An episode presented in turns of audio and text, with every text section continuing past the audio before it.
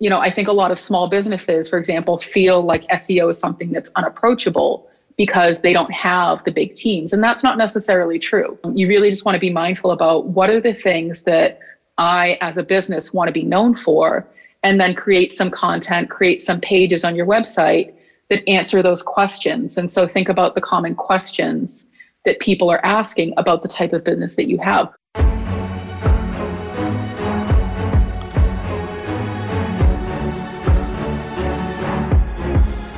Welcome, B2B startups, change ups, scale ups, and grown ups. This is the B2B Lead Gen Podcast. I'm your host, Eric Schwartzman. Let's do this.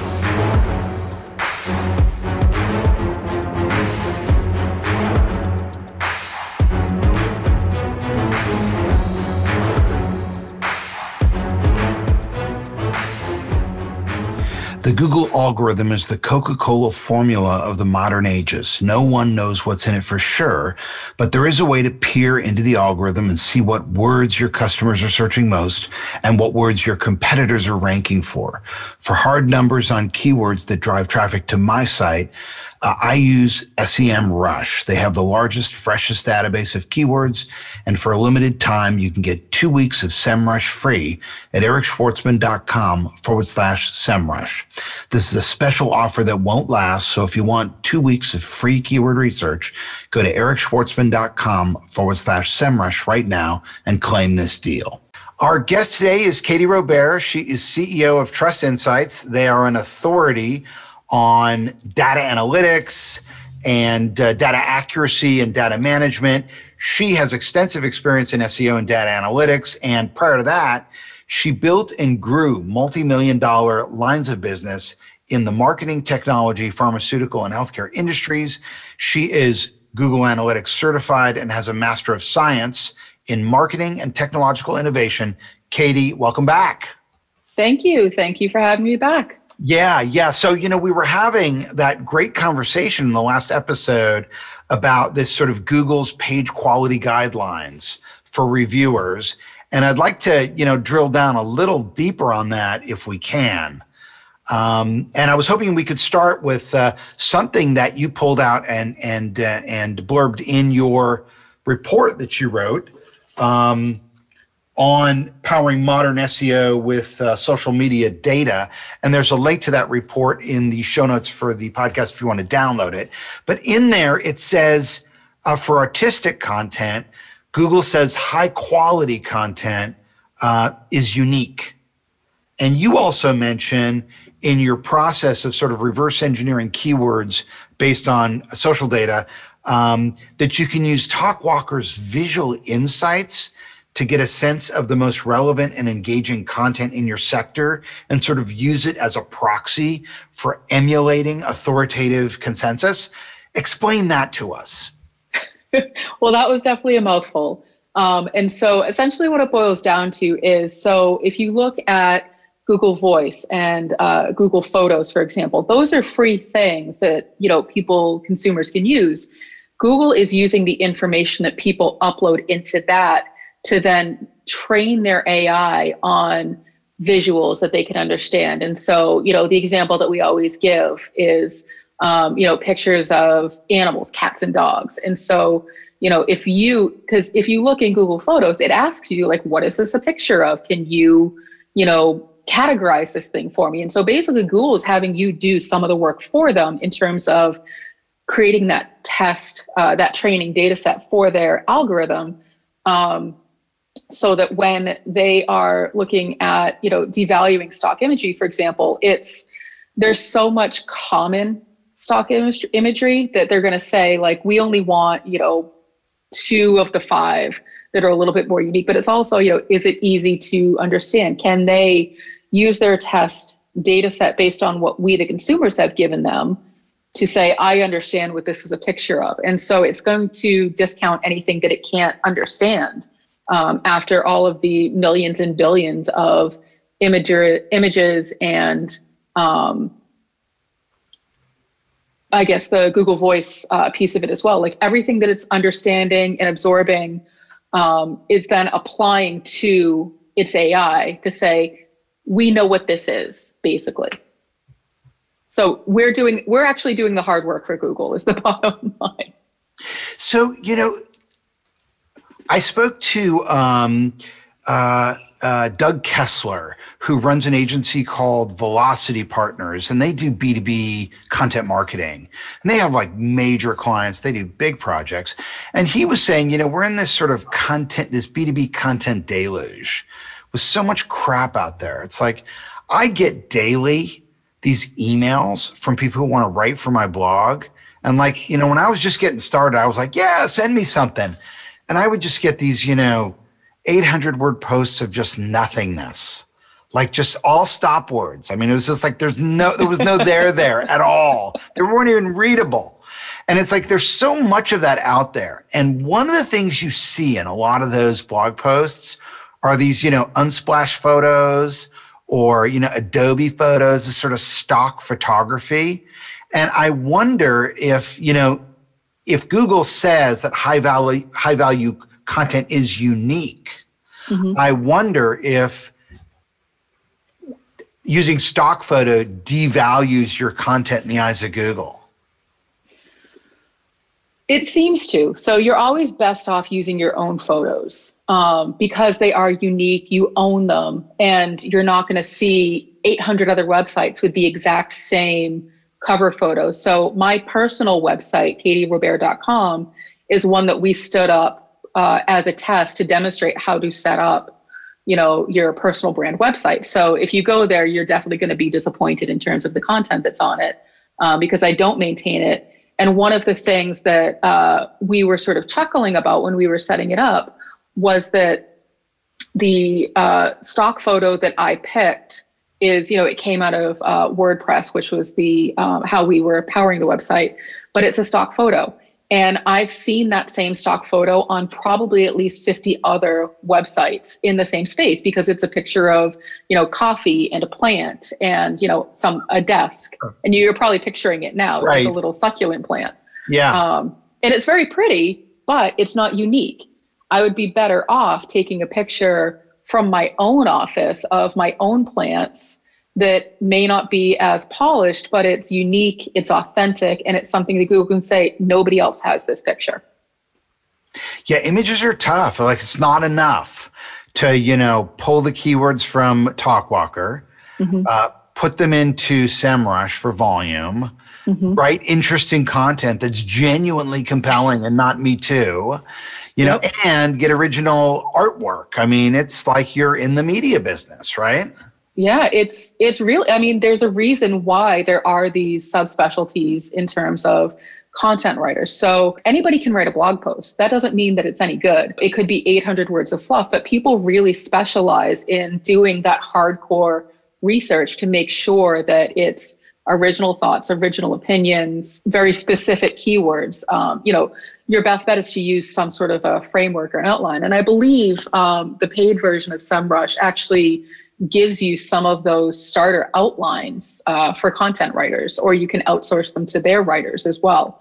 Um, because they've really focused in on, they're like, yep, writing good content is not easy. So let us help you get half the way there by giving you those, you know, starter questions, the questions that you should be answering for people in order to have really good content. Um, yeah we talk a lot when we're talking with our clients and when we're explaining really good content strategy, we talk about the Hero Hub Help framework. And so the majority of your content should be the help. How do I? What do I? What is? And so you're answering those questions versus just trying to rank for one specific keyword. You're really thinking about the user intent when they're looking for, you know, how do I set up Google Analytics is probably easier to rank for than just straight Google Analytics as a term. Um, Google says, uh, and this is from your white paper again, the Powering Modern SEO with Social Media Data uh, white paper, and there's a link in the show notes for it if you want to download that. Um, but you, you you you pull out from this Google Page Reviewers Guidelines document uh, this quote, which says Google says informational content has a quote very high quality main content uh, it says, start it over again. Google says informa- informational content uh, has very high quality main content. And main content is capitalized. What is main content? Um, it's the main part of the page. It's not the navigation or anything else. That so if you look at a Trust Insights page, for example, we have that whole sidebar with you might also like or some other resources. So the main content is the content itself. It's the content that you've written specifically um, about that topic. Got it. So it's not like it's it's your pages versus your posts. Right. Um, and with respect to, um, it also says, you know, uh, high quality main content is original, accurate, comprehensive, clearly communicated, professionally presented, and should reflect ex- expert consensus as appropriate. Mm-hmm. So, so let's break that down a little for, for a minute here. Um, the original is easy enough. The comprehensive is easy enough, but accurate, that seems like that's a little bit more elusive. So talk me through, I guess, you know, what you're hearing in SEO circles about how Google is determining accuracy. So it's, um, you know, a really good example uh, that people can probably really wrap their heads around is Facebook. I know we're talking about Google, but Facebook, for example, Twitter, for example, they're really trying to um, not share comments and news articles that they deem inaccurate. A lot of it is around the vaccine right now, the accuracy, the efficacy of the vaccine. And so Google's trying to do the same thing as it's reviewing your content. So if you are straight up saying, you know, the War of 1812 happened in 1920, then that's obviously inaccurate information and it's going to flag you for that. So it's trying to fact check uh, scientific, credible, historical resources as best it can. And so basically, it's trying to make sure you're not just blatantly lying about something. Um, you know, obviously, there's the thing, there's the facts that it can check, and then there's opinions. And so that's where it gets into sort of that gray area. Um, like I could state in an opinion, I think the War of 1812 happened in 1920. I don't, for the record. Um, but that's my opinion. And so Google is going to have a harder time fact check. It's going to flag it, be like, I think you're wrong. And I could fight Google as much as I want. I'll, I'll lose to Google ultimately. But, you know, it's trying to figure out, you know, how much of this can we fact check? And a lot of it comes down to that those historical facts, those scientific facts. I guess expert consensus would be a little bit easier to determine, but you'd have to be able to figure out who's an expert. Mm-hmm. Any thoughts on that? Like, I know some people are, you know, adding uh, their publications to their bio pages and trying to build mm-hmm. out sort of bio pages on their website that reflect their expertise so that Google can see that.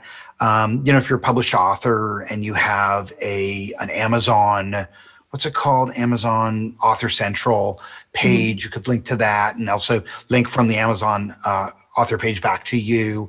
That would show you as, um, you know, interesting. I'll, I'll, I'll, give you just a little snippet. I got a call from these guys, a group of doctors who are trying to promote the use of an existing drug uh, for parasites um, to help stop the spread of COVID.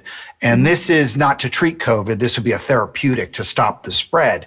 And they're, they're doing all these clinical tests in South America. And it, you know, where people are dwelling in denser living conditions.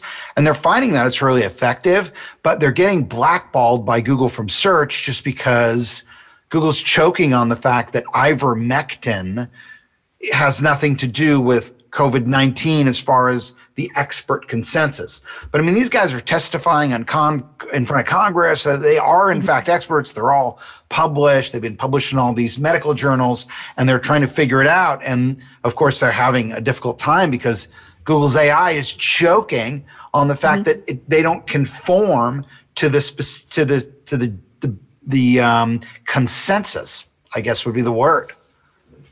Yeah, new cutting edge research is always the hardest for an algorithm such as Google to understand because, again, it needs that test data, that historical data in order to say, yes, this is a thing. So, part of my background is in academia. And so when we were doing clinical trials, you have to present your hypothesis to a group of peers. And your hypothesis has to be heavily cited, lots of citations of research and trials that have come before you. And so Google's version of that is Google Scholar. And so Google Scholar is comprised of those experts that you were mentioning. And if this is research that nobody has ever seen before, they're going to struggle with it because they have nothing to validate it against. And that's why it's choking on it. It's not to say that the research is inaccurate, there's just no precedent for it. Now, SEO is just one piece in the digital marketing puzzle. To understand all the pieces and how they fit together, download my new Essential Digital Marketing Skills Guide and get an overview of the most in demand digital marketing skills for 2021. And you can download it at ericschwartzman.com forward slash essential skills. Katie, I know you also have a lot of experience in um, in compliance, and I wanted to get a better understanding of some of the trademark liabilities of SEO. Are there some sort of common things you see uh, around you know SEO in the trademark space? Um, there are. A lot of them are hashtags or common terms. Someone actually just asked this question recently in our uh, Slack group, Analytics for Marketers. Um, and basically, they were they had been contacted by a company um, saying you can't is cease and desist you can't use you know this specific phrase it was something very common um, you know like audience analysis, for example. I forget what the exact phrase was. And a company had trademarked the phrase that this other company was just trying to use casually to explain something. And so after contacting their lawyers, the lawyer said, yep, the way in which you're using it is not trademark infringement. Um, a really good example of this is um, my good friend Gini Dietrich developed the peso model. Um, and she's constantly having to contact companies who are using the term peso and not giving her credit for it. Um, and so it's just being aware of, you know, the original source of a term. Um, like you can obviously use proper terms like Google Analytics, but you can't then claim that you invented Google Analytics if unless you're Google. Um, you can't claim you invented peso unless you're unless you're Gini. But um, hashtags, casual terms, like those are up for grabs. You might get contacted. Um, so, a really good slash terrible example of this is the Kardashians. And so the Kardashians are, you know, I'm going to put quote unquote internet influencers, and they are constantly trying to trademark certain phrases, casual phrases that we all use all the time, so that every time somebody uses them, they get paid some sort of uh, fee for us using that term. Like, you know, back in the 90s, now I'm dating myself, Paris Hilton used to say, that's hot. And so she was trying to trademark the term, that's hot, so that anytime anybody else used that term, she would be able to collect some sort of a royalty on it. And that's that's where it starts to get into sort of that ridiculous, um, you know, area of trademarking terms and phrases and then what you as an SEO person can do about getting around that. But um, can I can I like if I wanted to rank for trust insights and I wrote a blog post that said um, you know uh, Google Analytics uh, trust insights Google Analytics for demo or whatever and mm-hmm. I SEO'd that and I started ranking for Trust Insights because I had this blog post mm-hmm. about how you guys were advising people on doing Google Analytics for setup. Is mm-hmm. that, does that infringe on a trademark if Trust Insights is trademarked? It does. Um, you know, so it, it then comes down to the decision of the company of what you want to do about it. So if you wrote a blog post um, saying Trust Insights consults on Google Analytics for setups. And it started ranking really well, but there was no link back to us, then we would take issue with that. But if there's a link back to us, we'd say, great, thank you for the free traffic. And and do you think that's kind of the uh, that's kind of the standard in the industry? It's fine to mention someone as long as you attribute. That seems to be exactly what it is. And so it's the same thing, you know, in the academic world. You can reference something, but you have to uh, correctly cite it, or else you're basically going to have all of your research discredited because it looks like plagiarism. If you take that theory and apply it then to marketing content, it's the same sort of thing. You can talk about trust insights all day long. And what we do, as long as you attribute it back to us, you know, being the source of that. So some sort of a link to our website, you know, Trust Insights is comprised of, you know, wonderful, lovely people who will help you all day long. You know, making sure that people know that you are not Trust Insights, that you are just referencing Trust Insights, and here's how to find out more about them. The, the interesting thing, you know, on, on LinkedIn is if you share something on LinkedIn with a link, the algorithm devalues that post. So they're almost discouraged. The, the social algorithm is discouraging you from, from providing that attribution, which seems like that's really a sort of a recipe for misinformation. Yeah, social media algorithms are a whole different beast. Um, you know, Instagram, for example, you can't put a link in your post. You have to put it, you have to always say, like, link in bio, for example. So it's a real disservice to the user. Um, you know, LinkedIn, you can provide the links, but to your point, it devalues it in the algorithm. You know, so for this show in particular, um, you would put, you know, here's the show and then link in comments. And so going into the comments was sort of the workaround to not devalue the post in the algorithm. Yeah. Yeah. Um, talk to us a little bit about zero click searches. What are they? So, zero click searches um, basically, so Google wants you to never leave the Google ecosphere. So they have their own bubble, they have, you know, all of their different tools and they don't want to ever take you out of that experience. And so it's their version of that user experience. And so if you're looking for how do I set up Google Analytics? They don't want you to come to my website, Trust Insights. They want you to stay within their support.google.analytics or whatever the URL is, so that you're never leaving um, their ecosystem and not giving away that traffic to any other company besides themselves. So they're basically being selfish with search traffic. Got it. And what are some of those? You know, talk to us about some of those. Um, uh, things that they've introduced that provide the user with information without having them leave the site? Um, so things that they've introduced. Um, so Google My Business, for example, um, if you're a business, you can um, apply to Google My Business. And basically, what it does is, so let's say you Google Trust Insights, you know, marketing consultancy what you'll get on i think it's on the right hand side of the screen is that little box that gives the information that says you know trust insights founded in here's the location you know and then you get those buttons. But their goal is to make sure that you've already gotten all of the information that you need from that box. Um, other really good examples are the weather for example. So if you google the weather a lot of times before you even hit you know enter it comes up as one of these search results. And so you're like, oh, it's 42 degrees. I don't even have to go any farther. I don't have to click anything. Same thing with the sports score. So basically, they just want to keep you within their search uh, box as long as they possibly can without ever having you click out of it because the longer they keep you there, the more information they're getting from you. And of course, you know, featured snippets and people also ask results are another. Mm-hmm other tools that they're using to sort of give us the answers without us leaving Google. Um, exactly. Hey, um, I've got a question. I asked this to everybody. No one's ever been able to give me a, an answer. So maybe there is no answer. Oh, That's what I, I, I think at this point. Okay. So here's the question. If what is the best tool for creating and managing tracking links to measure traffic from email campaigns in Google Analytics?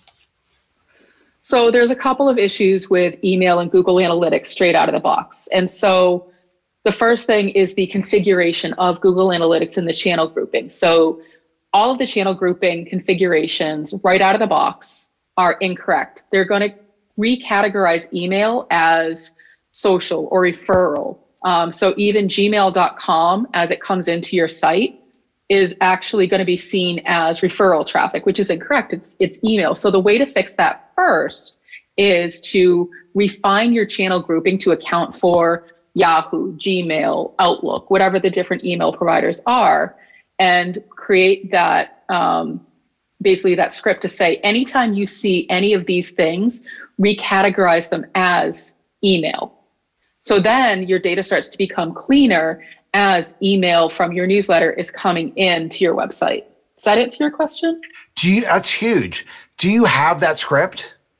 I do. It's ten thousand so, dollars. It's ten thousand dollars, really? No, wow! Because if you share it, we could put it in the post for this, uh, for, in the show notes for the blog post. Um, I will. I will say that the script that we've created is proprietary. It's something that we share I see. with our clients. It's, um, it's and it's more than just a line or two. Exactly. It's definitely more in depth. Um, what I can say is that the majority of channel groupings straight out of the box of Google, Google Analytics are set up incorrectly. So there's at least four or five different channels that you need to resolve in order to be getting that correct tracking information. And then the other side of that conversation is the UTM tracking and making sure that you're using UTM tracking correctly. One of the most common things that we see is that UTM tracking only considers lowercase. And so if you're putting in like Facebook and you use a capital F, it's automatically going to say, I don't know how to read this.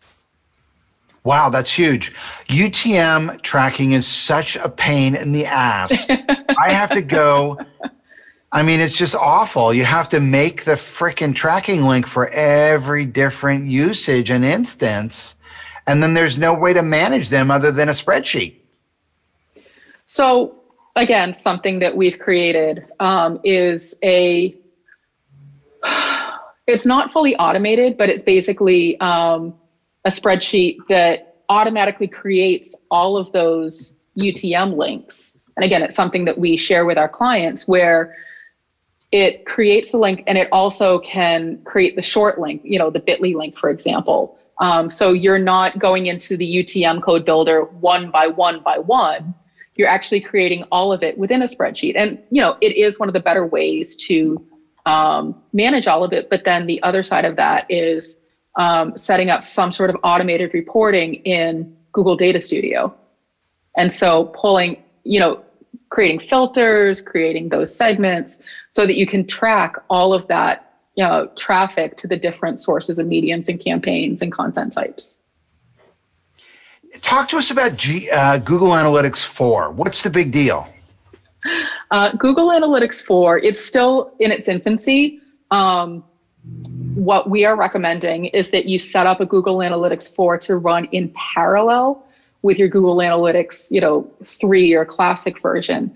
The difference between Google Analytics 3 and Google Analytics 4 is the way that goals are set up. So in Google Analytics 3, the version that most people are on right now, is that you set up a goal in Google Analytics um, within that infra- within that platform. And so in Google Analytics 4, all of the goals are set up actually in Tag Manager.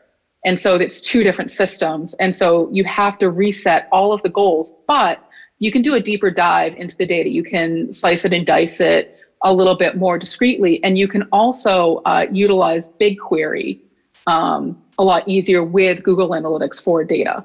So that's sort of like the you know high level differences. So you know people look at um, SEO as free because it's it's not paid media, mm-hmm. but there are, obviously there are costs. So what does it cost to be successful in SEO?